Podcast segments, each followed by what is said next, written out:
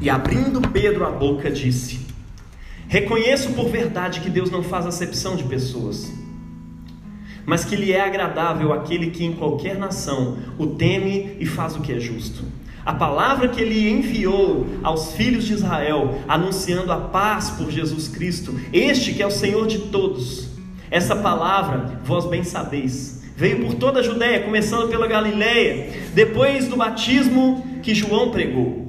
Como Deus ungiu a Jesus de Nazaré com o Espírito Santo e com virtude, o qual andou fazendo bem por toda parte e curando os oprimidos do diabo, porque Deus era com ele.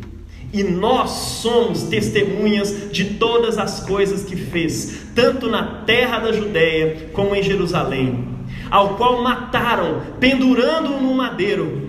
A este Deus ressuscitou ao terceiro dia e fez que se manifestasse, não a todo o povo, mas as testemunhas de Deus, que antes, mas as testemunhas que Deus antes ordenara. A nós que comemos e bebemos juntamente com Ele, depois que ressuscitou dentre os mortos, e nos mandou pregar ao povo e testificar que Ele é o que por Deus foi constituído juiz de vivos e mortos. A este dão testemunho todos os profetas, de que todos os que nele creem receberão o perdão dos pecados pelo seu nome. Palavra do Senhor, demos graças a Deus. Amém. Meu amor, ore por mim.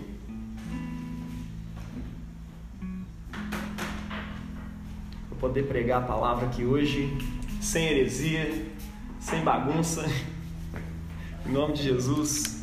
E você também que está em casa, ore por nós, ore por mim agora, para anunciar essa palavra a respeito da ressurreição de Jesus. É... Deus eterno Pai. Eu vim te agradecer por mais um dia que você nos concedeu. Muito obrigada por esse glorioso dia que a gente entende que o Senhor ressuscitou, não somente fisicamente, espiritualmente, mas que você ressuscitou aos nossos corações, que foi graças ao Senhor que a gente pode estar mais próximo de Ti, Senhor Deus.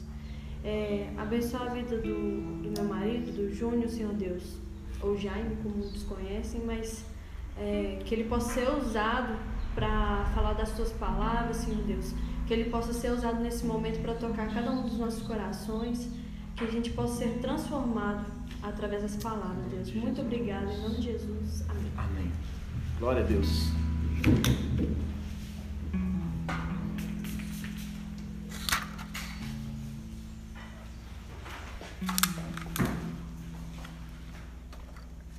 Aleluia. Jesus ressuscitou, meu irmão. E é isso que nós proclamamos. É isso que a fé proclama. Meu irmão, por que a ressurreição é tão importante para nós? Por que, afinal de contas, nós cristãos ficamos afirmando a ressurreição o tempo inteiro? Santo Agostinho disse isso, né? Os historiadores desse século, nenhum deles quer saber de pesquisar sobre a ressurreição. Ninguém acredita que Jesus morreu, todo mundo acredita. Mas que ele ressuscitou, somente os cristãos acreditam. E se você não crê na ressurreição, meu irmão, infelizmente, você não é cristão ainda.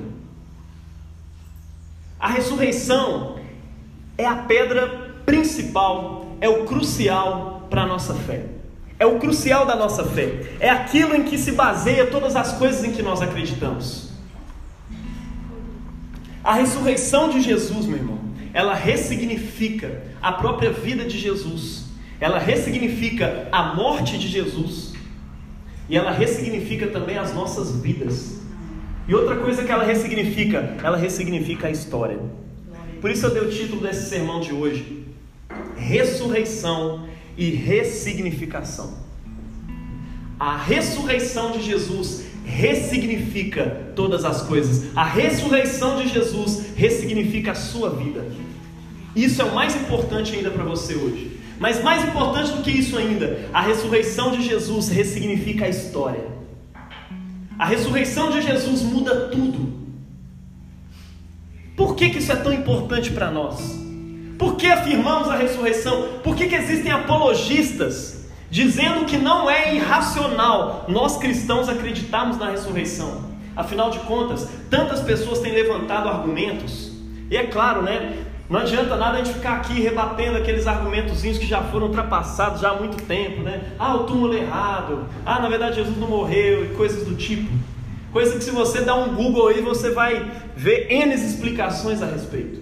Mas tem algumas coisinhas que incomodam um pouco mais, né? Como Rudolf Bultmann, teólogo, ministro cristão, falou certa vez na sua teoria de demitificação, desmitologização da Bíblia, né, da palavra, ele diz que as pessoas daquele tempo tinham uma forma de pensar, tinham uma mentalidade né, que via, enxergava o mundo como um mundo de três andares, onde Deus estava em cima, o ser humano embaixo, embaixo estava o inferno, e aí fazia todo sentido falar em termos de ressurreição e tudo mais. Então, ressurreição seria um termo que teria significado naquelas categorias em que eles pensavam atrás, lá atrás. Era um pensamento mítico.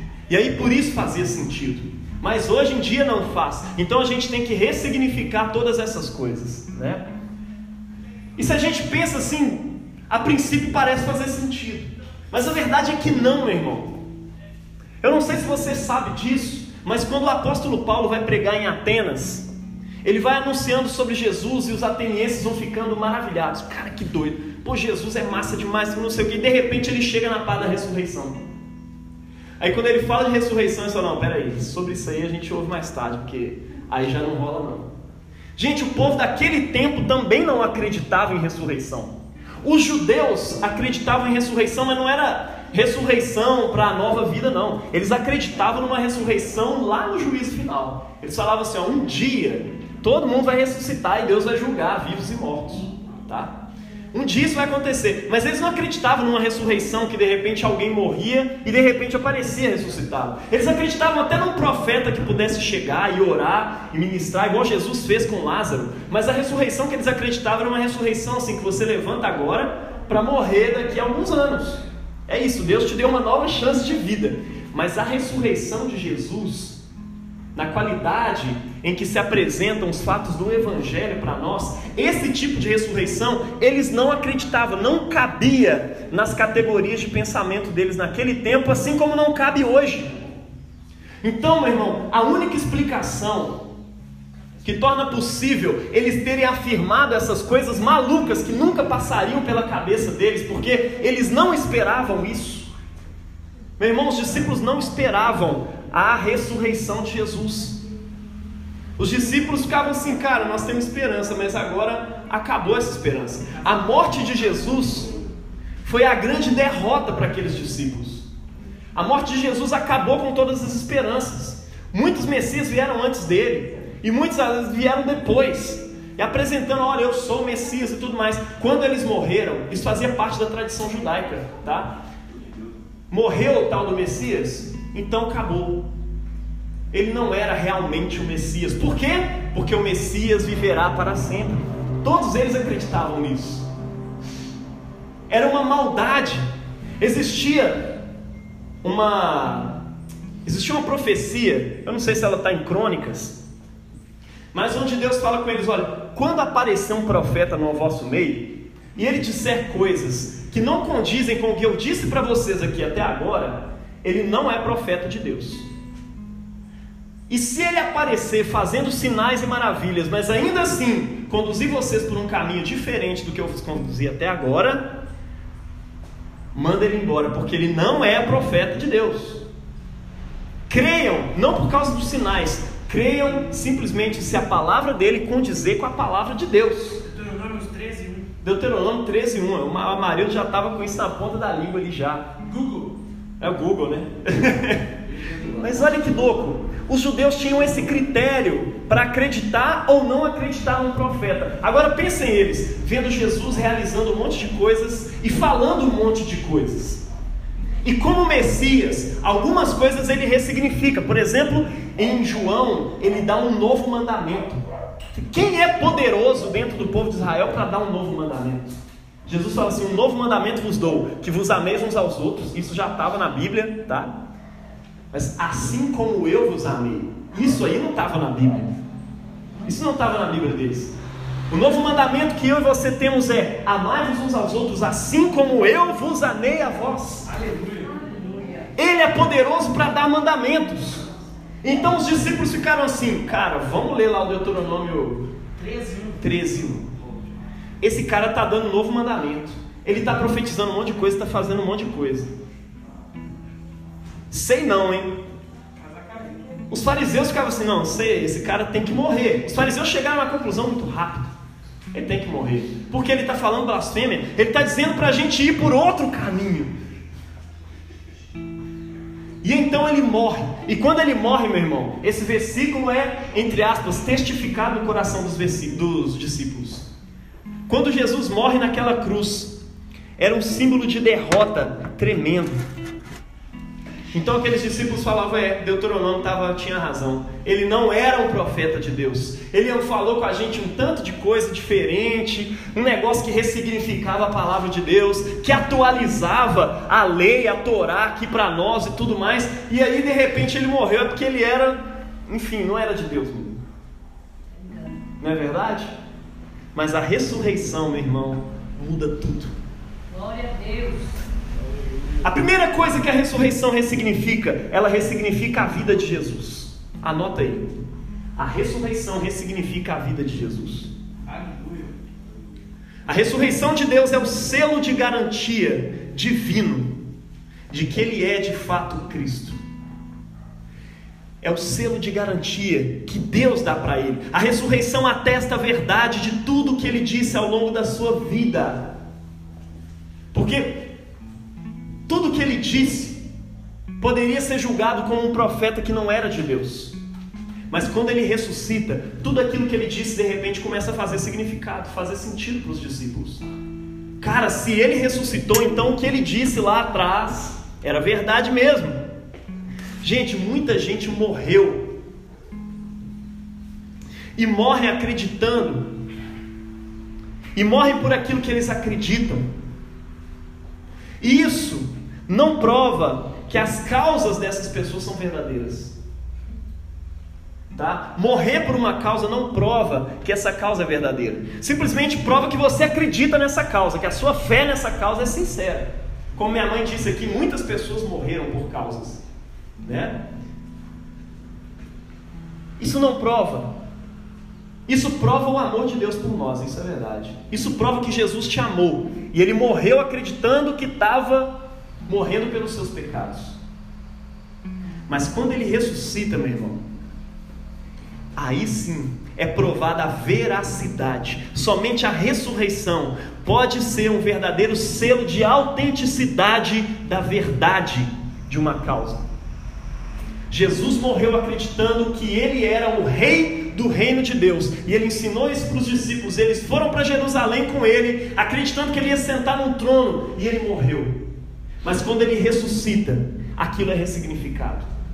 Tudo aquilo que eles acreditavam. Quando Jesus entra no templo e trava o funcionamento do templo, os judeus perguntam para ele: que sinal que se apresenta para a gente para proceder desse modo? Que sinal que você pode dar para a gente que você pode entrar aqui no templo como se você fosse Deus e travar o funcionamento do templo e ainda dizer palavras de crítica sobre esse templo. Você está julgando o templo. Como assim?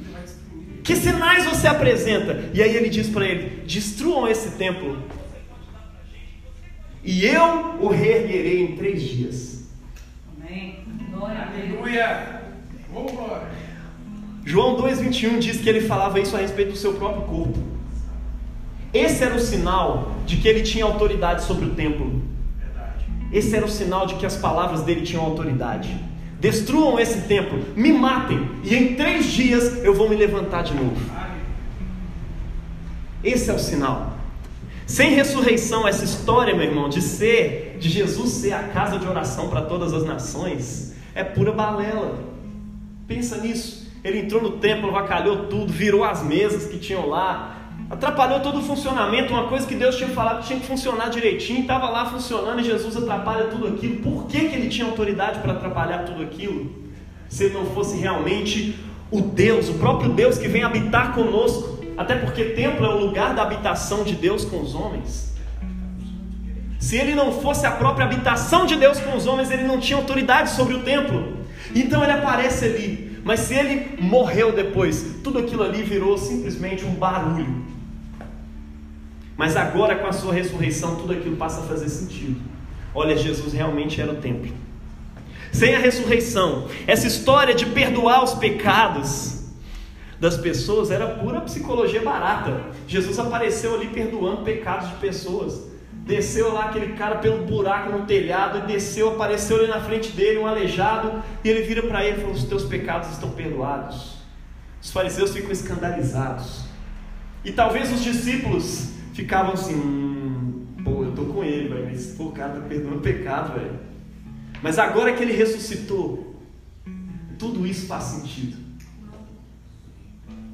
Sem isso, sem a ressurreição. Essa história de que ele já existia antes de Abraão era uma mentira.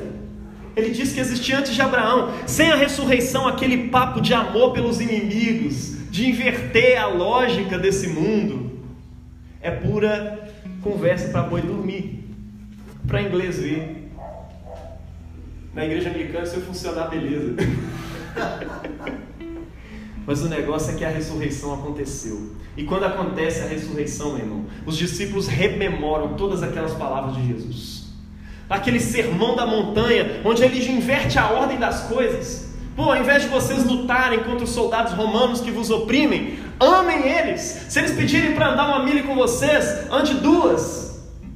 Quando eles te baterem de um lado do rosto, vira o outro, para que ele bata também. Amem os vossos inimigos e orem por aqueles que vos perseguem. Tudo isso seria simplesmente conversa para boi dormir, se Jesus não tivesse ressuscitado. Mas o lance é que ele ressuscitou. E se ele ressuscitou, essas palavras agora precisam ser encaradas de uma nova maneira.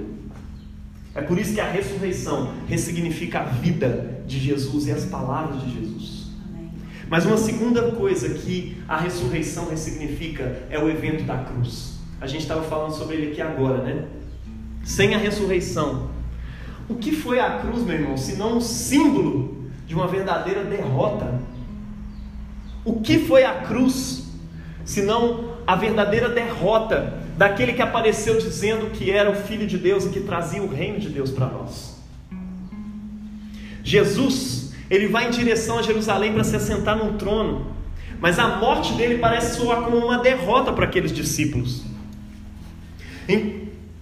Enquanto quando ele ressuscita, meu irmão, aquele evento da cruz que a gente acabou de conversar nesses dois últimos dias aí, na sexta-feira da paixão e no sábado de trevas, e concluindo hoje nesse domingo da ressurreição, quando ele ressuscita, o evento da cruz se enche de glória. O véu cai dos nossos olhos e nós podemos contemplar a cruz como um verdadeiro trono. O evento verdadeiro do triunfo. Ali, o apóstolo Paulo diz que ele despojou as autoridades e os poderes malignos e fez deles um espetáculo público, triunfando sobre eles na cruz. Porque se a cruz, se Jesus não tivesse ressuscitado, a cruz era simplesmente uma derrota, acabou tudo. Tipo assim, ele está indo para o trono e aí alguém pega ele por quen, quen, quen, quen, quen, né? Acabou, não teve jeito. Mas quando ele ressuscita, o negócio da cruz vira outra coisa. Vira um trono. Vira tipo assim, ele estava indo para sentar no trono, então, então o trono é a cruz. É por isso que o apóstolo João, quando ele vai descrever a paixão de Cristo, ele enfatiza a coroa de espinhos na cabeça dele. Fala, olha, tinha uma coroa assim. E essa coroa era uma coroa de espinhos. Tinha vestes. Colocaram vestes reais nele. Mas essas vestes eram para zombar dele. Era para mostrar para ele, olha, você está dizendo que você. Ele virou aquele bufão, né? Aquele é, bobo da corte. Ele virou o bobo da corte ali para aqueles soldados romanos. Enquanto eles batiam em Jesus, botavam roupas de linho, roupas finas nele, como se fossem roupas reais. E o apóstolo João faz questão de colocar aquilo. Mas por que, que ele faz questão de enfatizar a humilhação e a derrota de Cristo? é porque para João e para nós cristãos, aquelas roupas de humilhação e aquela coroa de espinhos eram roupas de glória, era uma coroa de glória.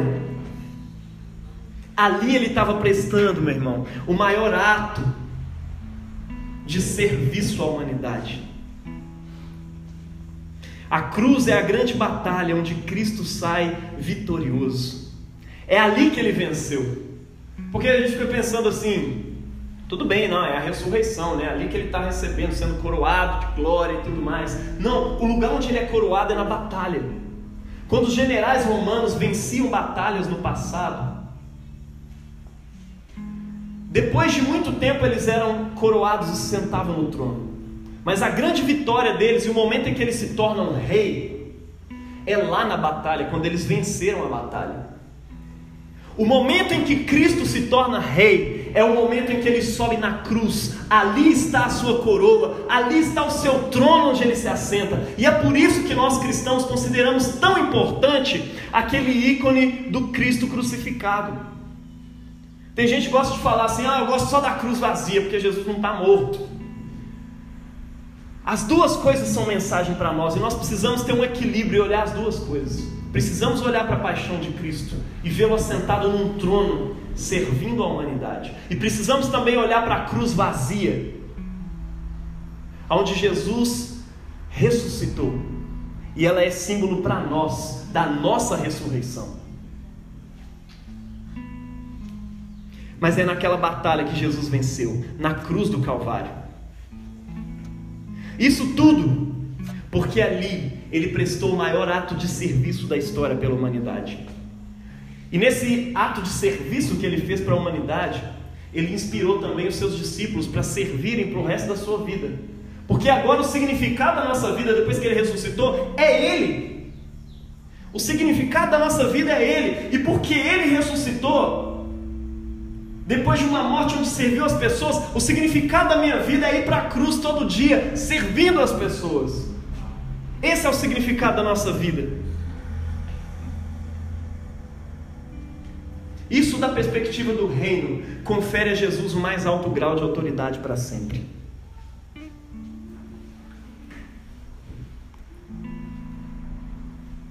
É isso que confere a ele a grande autoridade que ele tem.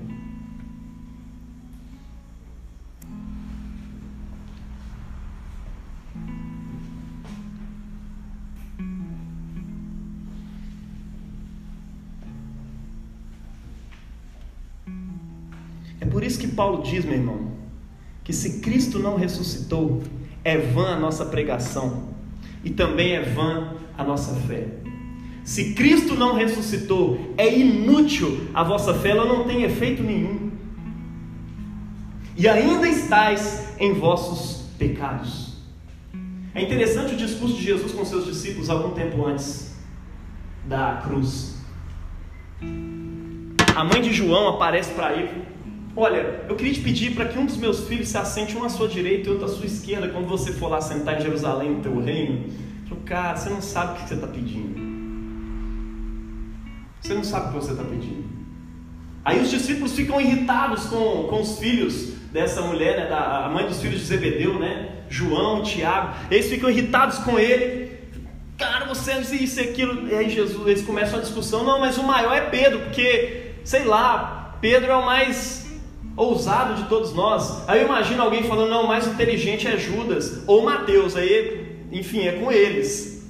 Eu imagino eles pensando, né? O, o, não, não, o maior aqui entre nós deve ser, sei lá, cara, pode ser qualquer outro. Não, esses dois aí não, porque eles acabaram de dar uma, né, dar uma grande mancada com Jesus. E aí Jesus vira para eles e fala: Sabe quem que é o maior no reino dos céus? Maior no reino dos céus é aquele que é servo de todos. Aquele que quiser ser o maior, que sirva a todos. Amém. Mal sabiam aqueles discípulos que aquilo era muito mais do que uma mera lição sobre serviço e cuidado com os irmãos. Era algo que ele estava trazendo sobre si. Porque, como a maior autoridade de todas, ele também deveria servir a todos. E servir num ato de serviço muito maior do que aqueles que todos nós podemos fazer. E é interessante que quando Jesus vai lavar os pés dos discípulos, ele tira as suas vestes como um símbolo de que ele se, deixou, ele se esvaziou da sua glória. E ele se veste de servo, ele se veste com uma toalha. E ele vai lavar os pés dos discípulos e encharca aquela toalha com a sujeira dos pés dos discípulos. Cara, olha que símbolo maravilhoso aquilo para nós. Ele está servindo a humanidade, sugando, abraçando, se encharcando dos seus pecados. Mas isso só fez significado, só fez sentido quando Jesus ressuscitou naquela cruz. Quando Jesus ressuscitou daquele sepulcro. A ressurreição é a garantia de que o evento da cruz foi um sacrifício e que esse sacrifício foi aceito por Deus para a purificação dos nossos pecados, restabelecendo a nossa paz com Deus. Amém? Se Jesus não tivesse ressuscitado, a gente nunca ia falar daquela cruz como o sacrifício pelos nossos pecados. É por isso que a gente crê nisso hoje, porque ele ressuscitou. Então os discípulos devem ter ficado pensando assim, cara, então se ele morreu, então, então, ah, é aquilo que João tinha dito. Ele é o Cordeiro de Deus que tira o pecado do mundo. Então quando ele morre na cruz, ele morre como um cordeiro.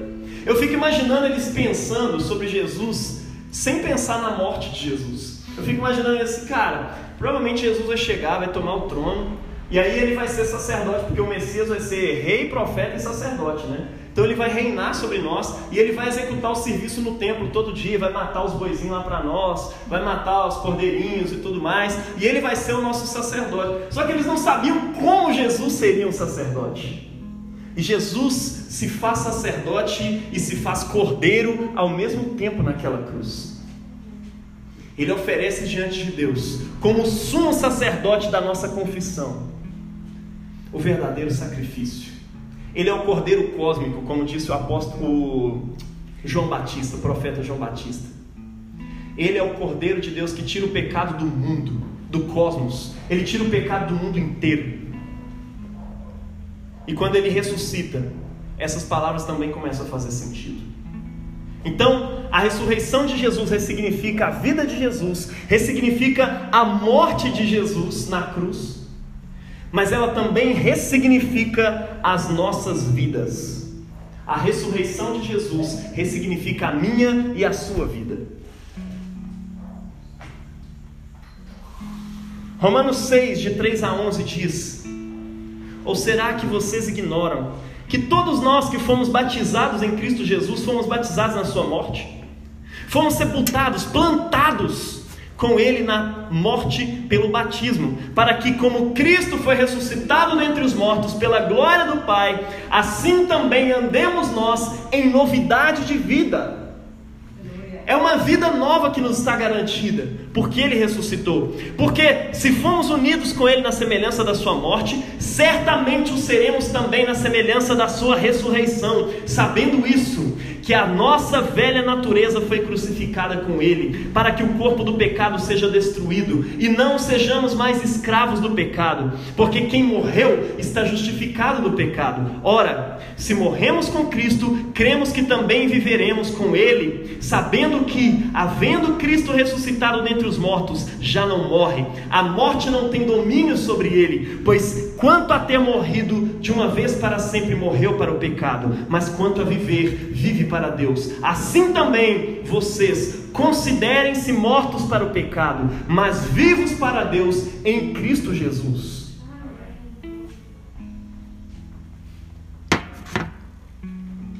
Você parou para reparar na teologia que o apóstolo Paulo usa aqui nesse texto?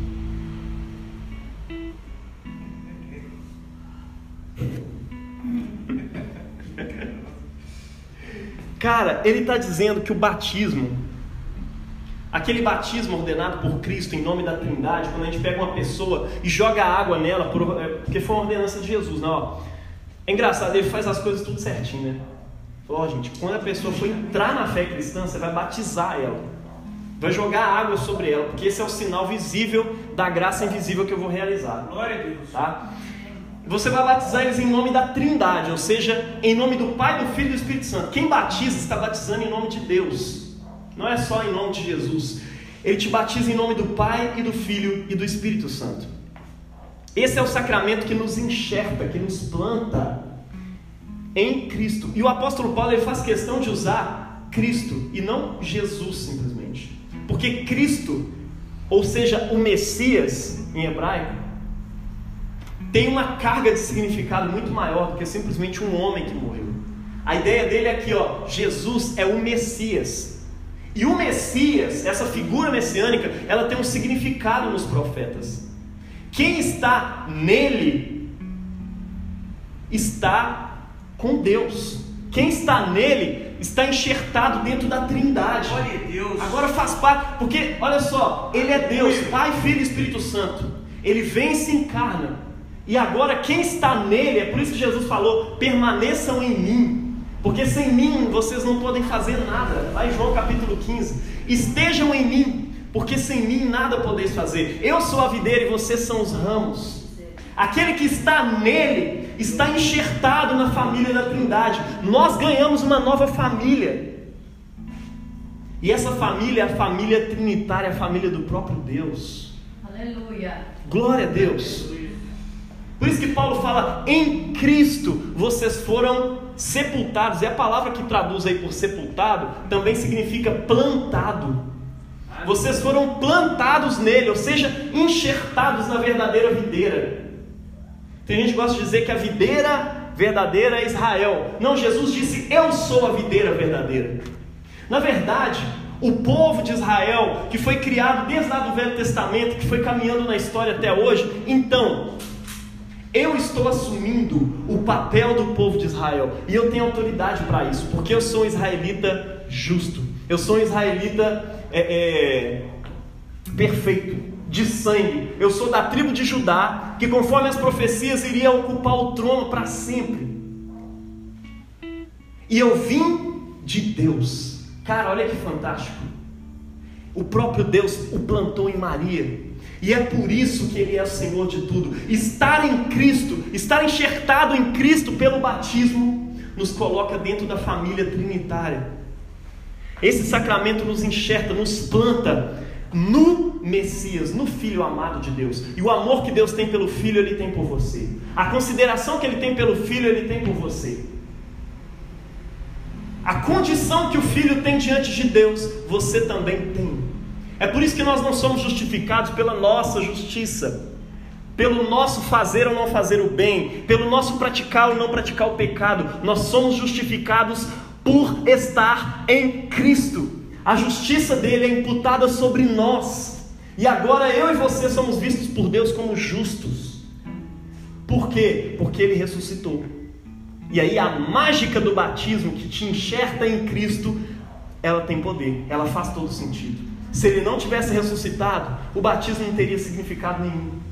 Mas porque ele ressuscitou, agora nós estamos enxertados nele. E por causa da ressurreição, esse batismo tem o poder de realizar em nós a sua morte. E também tem o poder de nos transportar para a vida eterna, ou seja, para o novo século.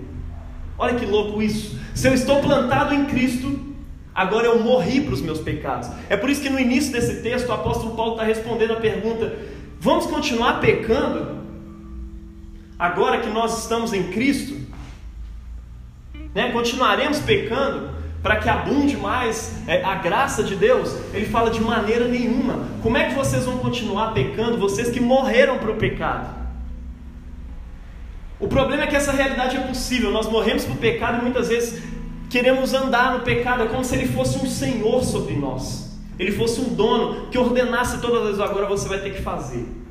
Mas em Cristo Jesus você foi transportado. E agora você não serve mais ao pecado. De acordo com a leitura do, do de Romanos 6, você foi transportado para um outro Senhor. Não tem como você não ter um Senhor aí nesse sentido, né? E esse outro Senhor é a justiça. Vocês eram servos do pecado, mas agora vocês se tornaram servos da justiça, para praticar a justiça de Deus. E muitas vezes o pecado aparece para nós dizendo: olha, você tem que praticar. E a gente não consegue é, é, reconhecer. E é por isso que o apóstolo Paulo está escrevendo esse texto. Gente, se lembrem, se considerem mortos.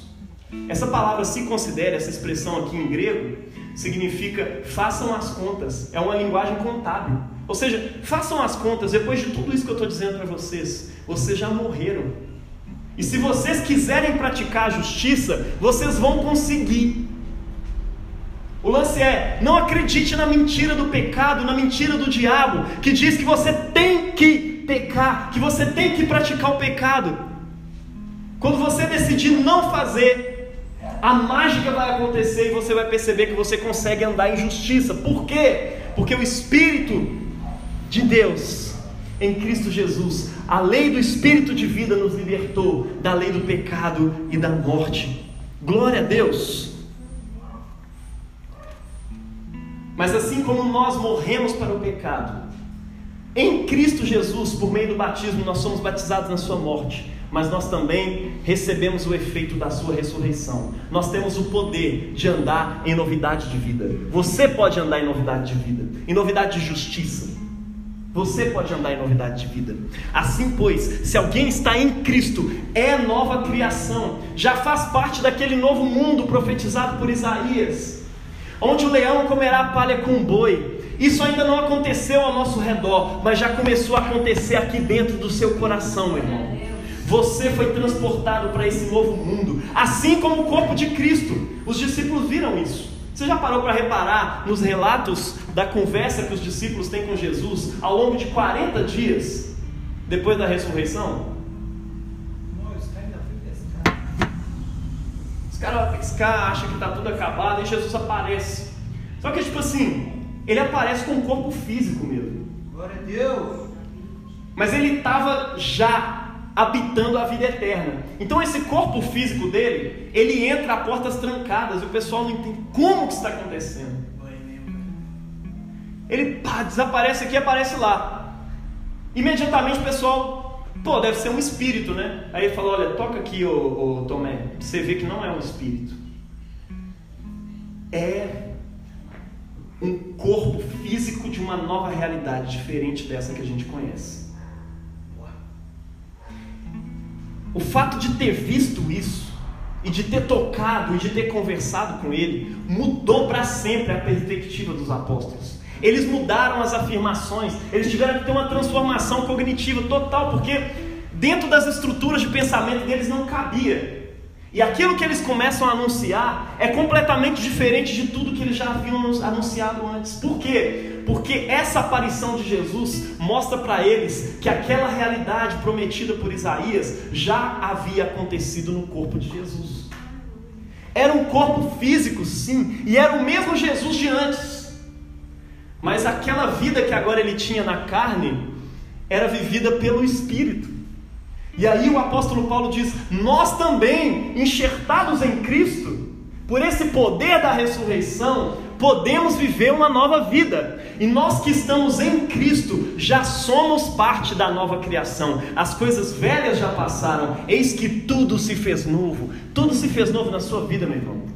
E tudo que a gente prega aqui nessa Páscoa, e tudo que a gente prega todos os domingos, é para te convencer e para te lembrar de que você nasceu de novo, que você faz parte de uma nova realidade, e que em breve, quando esse mundo for transformado, e quando Cristo se revelar, você irá se revelar juntamente com Ele, e você verá que o seu corpo será como o dele também, e fará parte desse novo século, dessa nova realidade.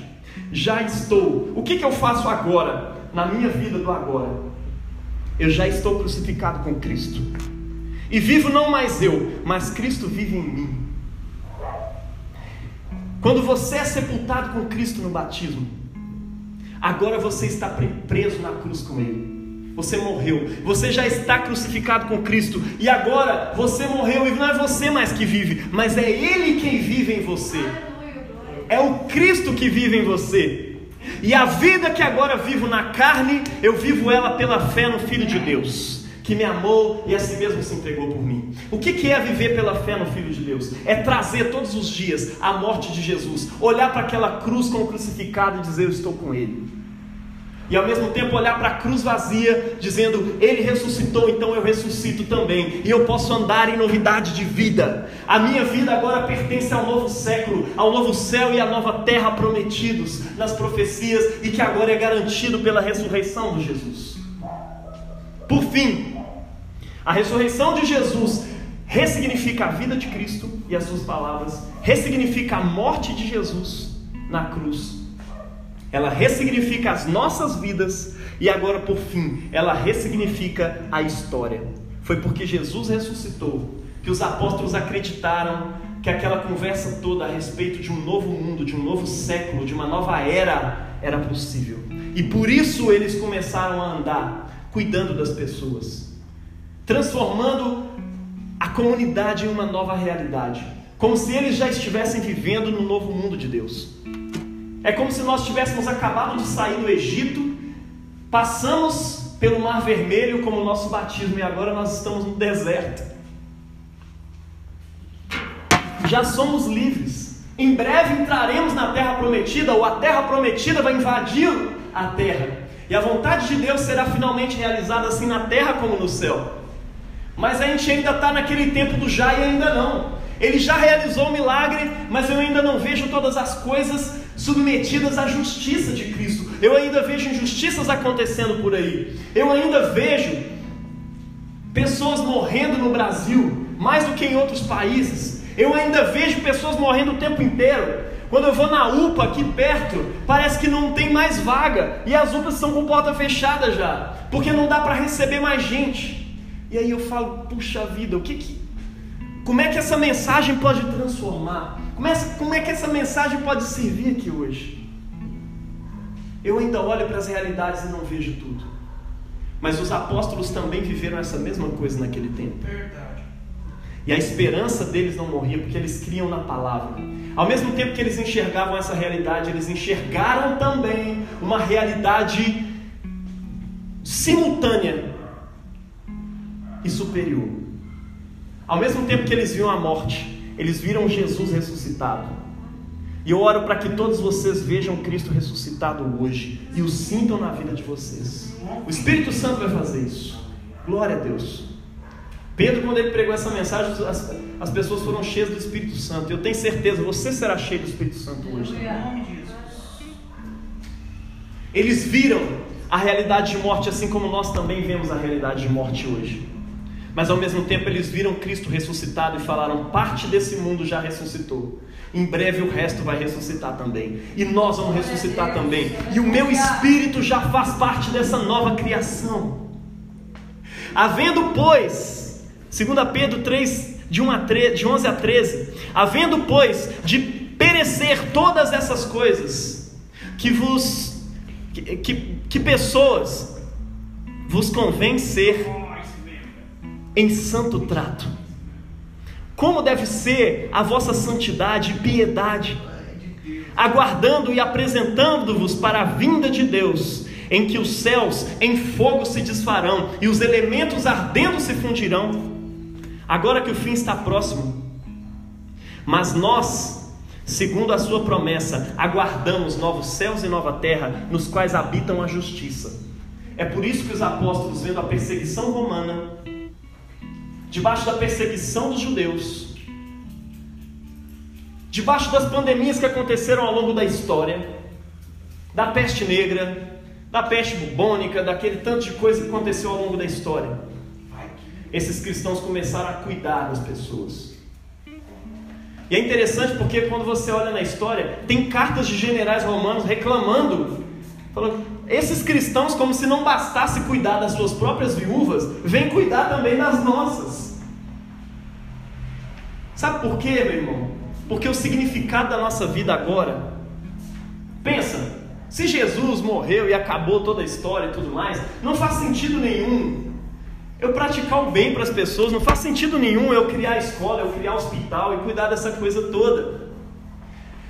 Mas é porque eles viram Cristo ressuscitado que eles falaram: aquilo que eu faço hoje não é em vão. Porque vem novos céus e nova terra. E de acordo com as palavras de Jesus, aquilo que eu faço hoje vai ter o seu lugar no dia que ele vier, porque é uma semente como um grão de mostarda, mas em breve ela vai crescer. E ela vai no reino de Deus servir para fazer ninho para os pássaros, para dar fruto para as pessoas. As suas folhas servirão de cura para as nações. Então, o que eu faço hoje, eu faço em esperança. O que eu faço hoje, eu faço sabendo que Jesus ressuscitou e por isso essa nova criação vem. Por isso essa nova criação vai se realizar. Então, o que eu faço no Senhor não é em vão. Portanto, amados irmãos, sede firmes e constantes, sempre abundantes na obra do Senhor. Façam muitas boas obras. Sim, eduquem as crianças, façam filhos, vivam como se o mundo não fosse acabar, porque ele não vai acabar. É preciso amar as pessoas. Não é porque como se não houvesse amanhã. É pelo contrário, é exatamente porque existe um amanhã. É como a gente cantou aqui hoje. Porque ele vive, eu posso crer no amanhã. Porque se ele não vive, tudo que resta nesse mundo, e você pode olhar com todos os cientistas, esse mundo está fadado a se desfazer, a se destruir. Esse mundo vai acabar. É só isso que resta de esperança.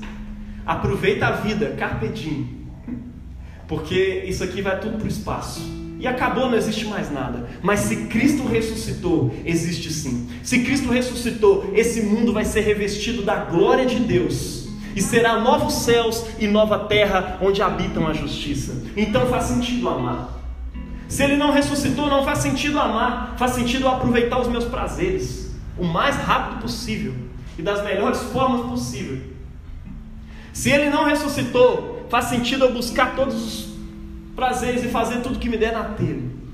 Mas se ele ressuscitou, meu irmão, faz sentido eu lutar por justiça nesse mundo. Se ele não ressuscitou, para que eu vou lutar por justiça? Amanhã vai acabar tudo. Para que eu vou fazer aquele trabalho de formiguinha? Mas é exatamente porque ele ressuscitou que a igreja ao longo dos séculos foi fazendo trabalho de formiguinha foi construindo santas casas de misericórdia, que posteriormente vão se tornando hospitais, que fizeram escolas para cuidar de pessoas, que transformaram a, o pensamento, a mentalidade romana de direitos romanos unicamente, porque eles eram cidadãos. A fé cristã trouxe para eles outro significado. Trouxe a ideia de que todos são filhos de Deus, todos foram criados por Deus. E porque são criados por Deus, eles carregam uma dignidade própria. E por isso se pensou em termos de direitos que são humanos, não somente romanos, não somente gregos, mas direitos humanos que todos, independente dos seus pecados, independente da sua raça, independente de cor, independente de qualquer coisa, você pode ter cometido os piores atos da sua vida e tem gente que questiona como estão tratando com direitos humanos esse estuprador. Sim, estamos tratando porque a fé cristã se desenvolveu ao longo da história, dando origem a essa ideia que você vive criticando, que se chama direitos humanos. É por causa de Cristo, é porque os cristãos acreditaram, e é porque eles foram levando isso para frente, que todas essas coisas foram acontecendo. É por causa da esperança no dia de amanhã, que vem, que logo vem, a esperança de alguém que se assenta no final da madrugada para olhar o horizonte e ver o sol nascer. Eu gosto de fazer isso. Meu ideal de oração é sentar ali naquela varanda e ficar orando de manhã e ver o sol nascendo. É lindo. Esperança cristã tem a ver com isso.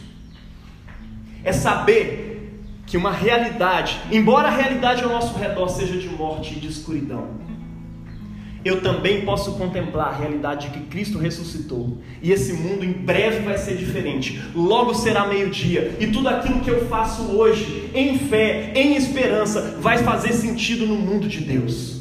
Amém. É por isso, meu irmão, que William Wilberforce, ele não simplesmente foi um não racista no tempo dele.